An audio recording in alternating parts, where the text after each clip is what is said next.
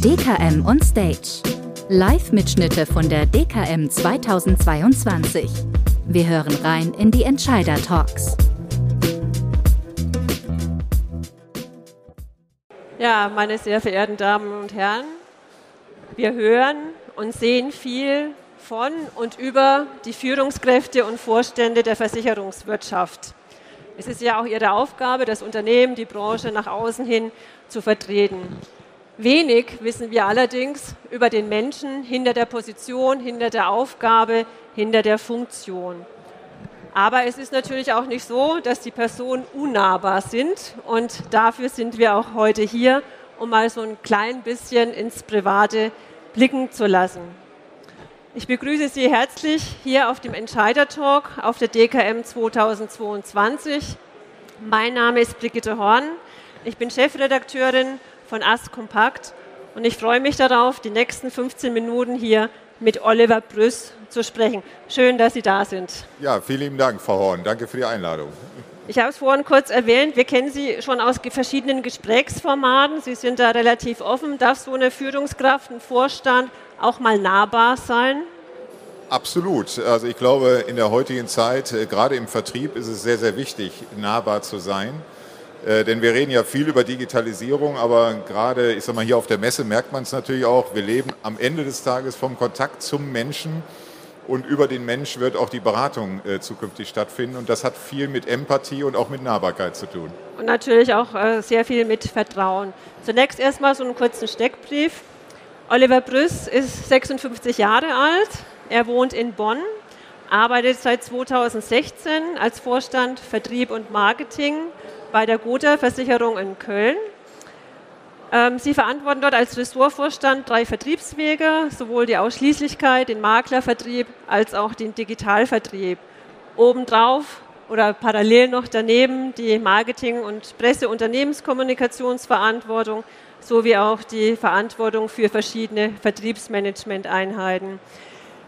Ich darf vielleicht noch kurz äh, ein Zitat, was Sie mir, also was zu Ihren Aufgaben ist, das darf ich einfach mal so kurz ähm, vorlesen. Zu meinen Aufgaben zählt es dafür zu sorgen, dass wir mit unseren Produkten, Prozessen und Services wettbewerbs- und zukunftsfähig aufgestellt sind, damit wir heute wie morgen unsere Kunden und Kundinnen mit mehr als nur Versicherung unterstützen können.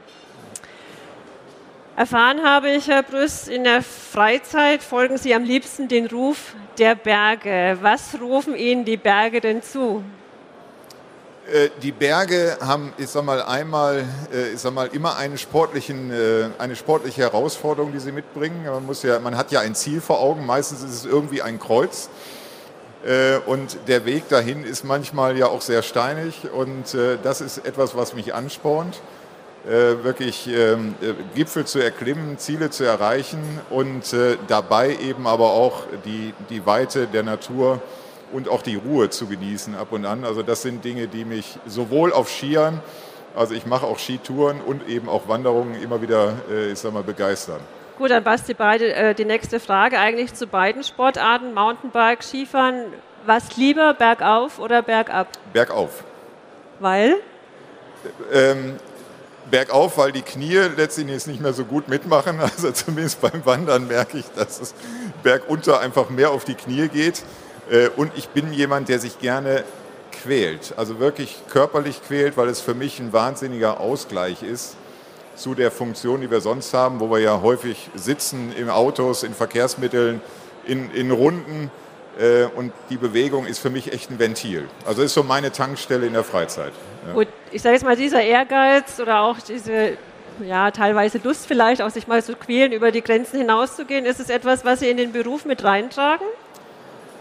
Ähm, ich glaube, das ist eine, eine Eigenschaft, die man als Person mitbringt, die natürlich sich auch im Beruflichen äh, dann durchaus widerspiegelt und gerade im Vertrieb bewährt weil Vertrieb heißt natürlich irgendwie, kennt jeder von uns, irgendwie am 1.1. ist der Zähler auf Null und man versucht ja eigentlich immer das Jahr, was vor ihm liegt, besser abzuschließen als das davor.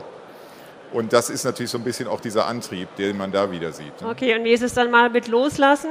Also schon mal auf die Hütte gehen oder dann, naja, sich vielleicht auch belohnen für das, was man gemacht hat? Mit zunehmendem Alter wird das mehr, ja. Okay, ich glaube, das kann wahrscheinlich so ziemlich jeder bestätigen, der ja. irgendwann mal so in die Nähe von 50 oder ja. darüber ähm, kommt. Ja. Dann lassen Sie uns mal so einen normalen Arbeitstag anschauen. Ähm, wie starten Sie so in den Tag und wie ist Sie dann so, sag ich mal, in der Regel, also ich meine, im Vertrieb ist es ja sehr abwechslungsreich, aber so ein normaler Arbeitstag bei Ihnen dann aus? Ja, tatsächlich ich, ich sag mal, das macht auch so ein bisschen äh, den Job im Vertrieb aus. Gibt es bei mir kaum zwei Tage, die wirklich eins zu eins vergleichbar sind. Ne? Das äh, finde ich immer sehr, sehr spannend, äh, weil man äh, hat natürlich mit der Breite der Vertriebswege, mit Marketingthemen echt unheimlich viel unterschiedliche Themen. Dazu kommen natürlich die Sachen, die man als Vorstand sowieso machen muss, Gremiensitzungen. Das ist aber so ein bisschen dann die Pflicht, nicht die Kür. Ähm, wie fängt ein Tag an bei mir? Äh, ich frühstücke immer zu Hause, also, das, also außer ich bin jetzt unterwegs, aber Frühstück ist für mich ganz wichtig. Ich kann nicht mit leeren Magen losgehen. Ähm, und äh, in der Regel fange ich dann an, die Medien, die üblichen, ja, letztendlich erstmal zu lesen, was ist in der Branche passiert, was gibt es an, an wichtigen Themen. Äh, dann fahre ich, muss ja immer von Köln beziehungsweise von Bonn erstmal nach Köln, weil ich da arbeite, sind 40 Kilometer, fange ich an, im Auto zu telefonieren für die ersten Telefonate, also das ist dann schon Arbeitszeit. Ähm, ja, und dann geht es in den normalen Wahnsinn, dann ist der Kalender immer eng durchgetaktet. Und am Morgen erst das Frühstück oder erst der Blick auf das Handy? Erst das Frühstück. Okay. Nüchtern ertrage ich die Nachrichten manchmal nicht. Ah, okay. Also ich hoffe, also momentan natürlich in der aktuellen Weltlage ja. ist das sicherlich ja, das ähm, eine wichtige Aussage. Ja. Wie sind Sie denn in die Branche gekommen? Mussten Sie schon von vornherein äh, die Versicherungswirtschaft, das ist mein Ding? Oder ist es auch eher so ein bisschen auf Umwegen oder aus anderen Gründen passiert, dass Sie heute hier sind? Also ich wollte nach dem Abitur erstmal auf jeden Fall eine Ausbildung machen. Und äh, da standen für mich zur Debatte Industriekaufmann, Bankkaufmann oder Versicherungskaufmann. Und äh, der äh, Vater meiner damaligen Freundin war Direktor bei der Allianz. Und der hat mich eigentlich begeistert dafür, äh, in die Versicherungswirtschaft zu gehen. Und da habe ich eine Versicherungskaufmannlehre gemacht, also ganz klassisch äh, mit Außendienstaufenthalt, drei Monate, jeweils drei Monate in zwei großen Agenturen. Und das war eigentlich so der, der Kick, wo ich gesagt habe, Mensch, Vertrieb macht mir echt Spaß. Äh, und danach habe ich dann halt nochmal ein BWL-Studium irgendwann angeschlossen mit Vertrieb und Marketing als Schwerpunkt und habe eigentlich nichts anderes in meinem Leben gemacht, außer Finanzdienstleistungen. Aber irgendwie braucht es scheinbar immer so eine Person, die man als Ansprechpartner hat. Ähm, erleben Sie das heute auch so, wenn Sie mit jungen Leuten reden, dass man die Menschen schon für die Branche begeistern kann, aber doch noch relativ wenig Leute einfach auf die Idee kommen, in die Branche zu, zu gehen? Also ich glaube, man braucht immer Menschen, gerade wenn man jung ist, die einem mal die Möglichkeiten vor Augen führen und einen begeistern. Und gerade, ich mal, in unserer Branche, wenn man sich das, das Ranking der Ausbildungsberufe anguckt, stehen wir ja dummerweise wirklich auf dem letzten Platz, mehr oder weniger. Ich glaube, auf einem Niveau mit Werbekaufleuten und Politikern. Und ähm, mir ist es immer wichtig, und da versuche ich auch wirklich persönlich immer wieder einen Beitrag zu leisten, die Perspektiven in diesem Berufsbild zu transportieren weil ich finde, es gibt wenig Berufe, die so abwechslungsreich sind, die so viele Möglichkeiten bieten, sich auch zu spezialisieren und auch volkswirtschaftlich so wichtig sind. Ja, also wir, wir leisten einen großen Beitrag auch, damit der Generationenvertrag irgendwann auch funktioniert äh, mit privater Altersvorsorge und privater Krankenversicherung und so weiter. Das muss man, glaube ich, vielen Menschen erklären und unsere Branche kommt an vielen Ecken viel zu schlecht weg. Da arbeiten wir an vielen Ecken dran. Ich war auch einer der Impulsgeber, der diese Insurancer-Kampagne beim GDV mit angestoßen hat, weil ich auch gesagt habe, auch der Deutsche Versicherungsverband muss eigentlich mal was tun, um das Berufsbild attraktiver zu machen. Aber es ist ein langer, dorniger Weg. Aber Sie würden heute wieder in die Branche gehen? Ich würde wieder in die Branche gehen. Ich würde das, äh, also ich habe es nie bereut. Es gibt natürlich auch mal Tage, da sagt man, Mensch, andere Berufe sind auch ganz schön. Aber ich habe es ehrlich gesagt nie bereut und ich finde wirklich die Vielfältigkeit und die Abwechslung gerade im Vertrieb finde ich äh, interessant.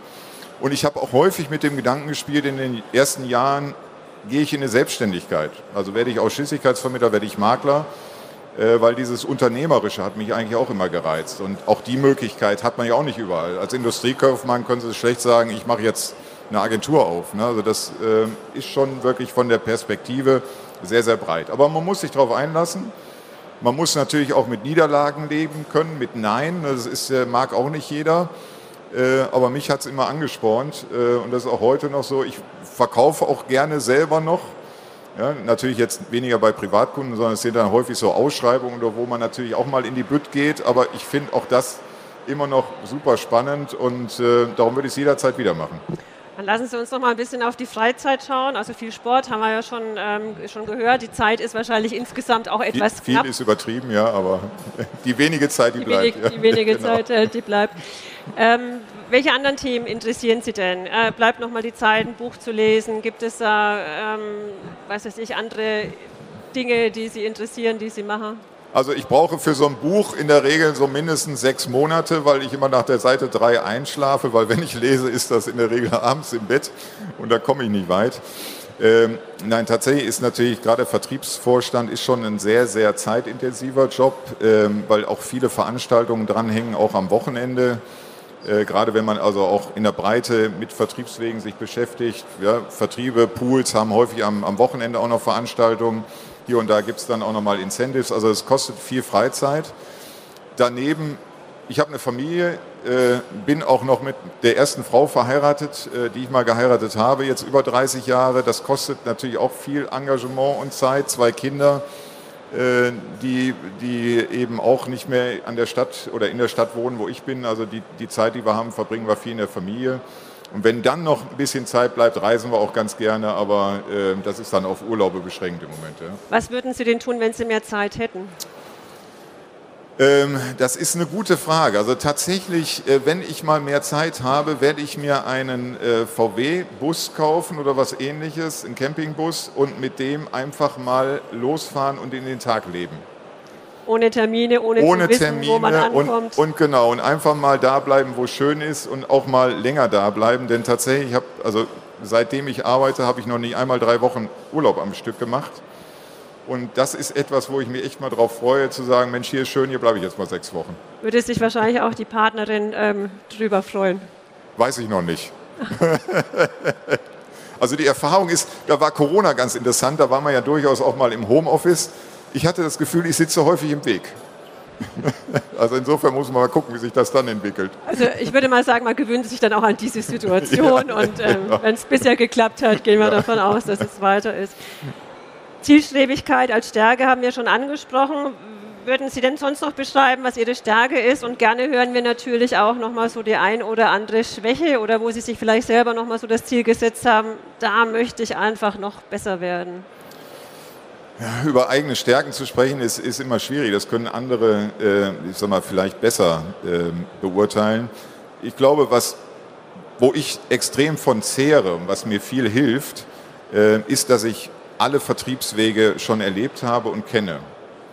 Und auch in allen Vertriebswegen schon gearbeitet habe. Und das ist etwas, also gerade wenn ich jetzt mal hier äh, den, den Maklertreffpunkt Nummer 1 DKM nehme, hier kriegt man unheimlich viele Impulse ja, von Geschäftsmodellen, von Geschäftsansätzen, äh, die teilweise sehr spitz sind. Und das hilft einem wiederum dann in der Ausschließlichkeitsorganisation, ja, wo ja ich sag mal, eher die Generalisten unterwegs sind, die alles können müssen, um einfach auch mal gute Vertriebsansätze zu entwickeln. Also dieses wechselseitige Befruchten äh, ist äh, wirklich sehr, sehr gut. Und wenn man eben viel Erfahrung da mitbringt, was ich für mich jetzt mal in Anspruch nehme, weil ich eben 30 Jahre das mache, äh, hilft das. Und das ist dann sicherlich eine, eine Stärke.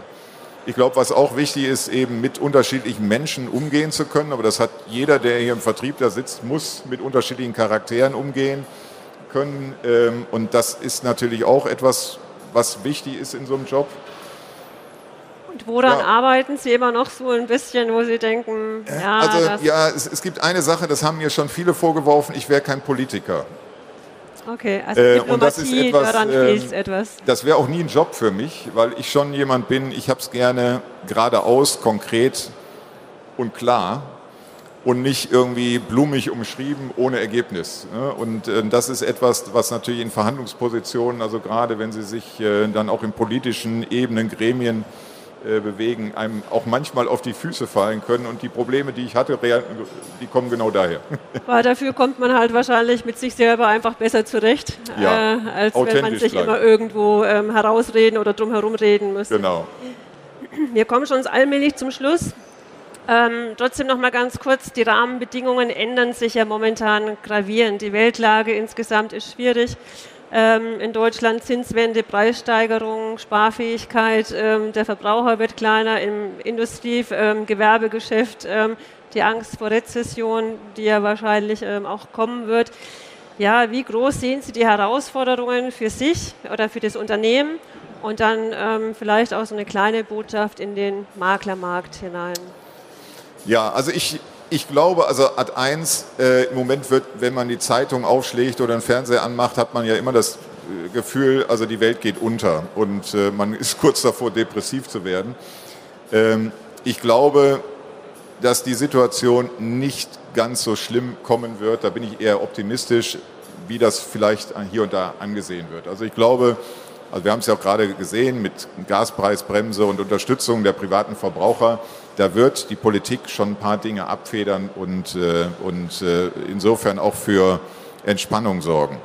Die Kriegsecke lasse ich mal ganz außen vor. Das ist für mich unkalkulierbar, was da passiert, weiß man nie. Wenn da einer einen falschen Knopf drückt, dann ist die Welt sicherlich auf den Kopf gestellt, dann sieht es äh, ganz anders aus. Aber ich glaube, wirtschaftlich kriegen wir das hin. Ähm, es ist natürlich sehr, sehr unterschiedlich, ob ich über Privatkundensegment oder Firmenkundensegment rede und dann immer noch sehr unterschiedlich, in welcher Zielgruppe bewege ich mich. Wenn wir jetzt über Schwellenhaushalte reden, also Vertriebe, die da ihren Schwerpunkt haben, die haben es echt schwer.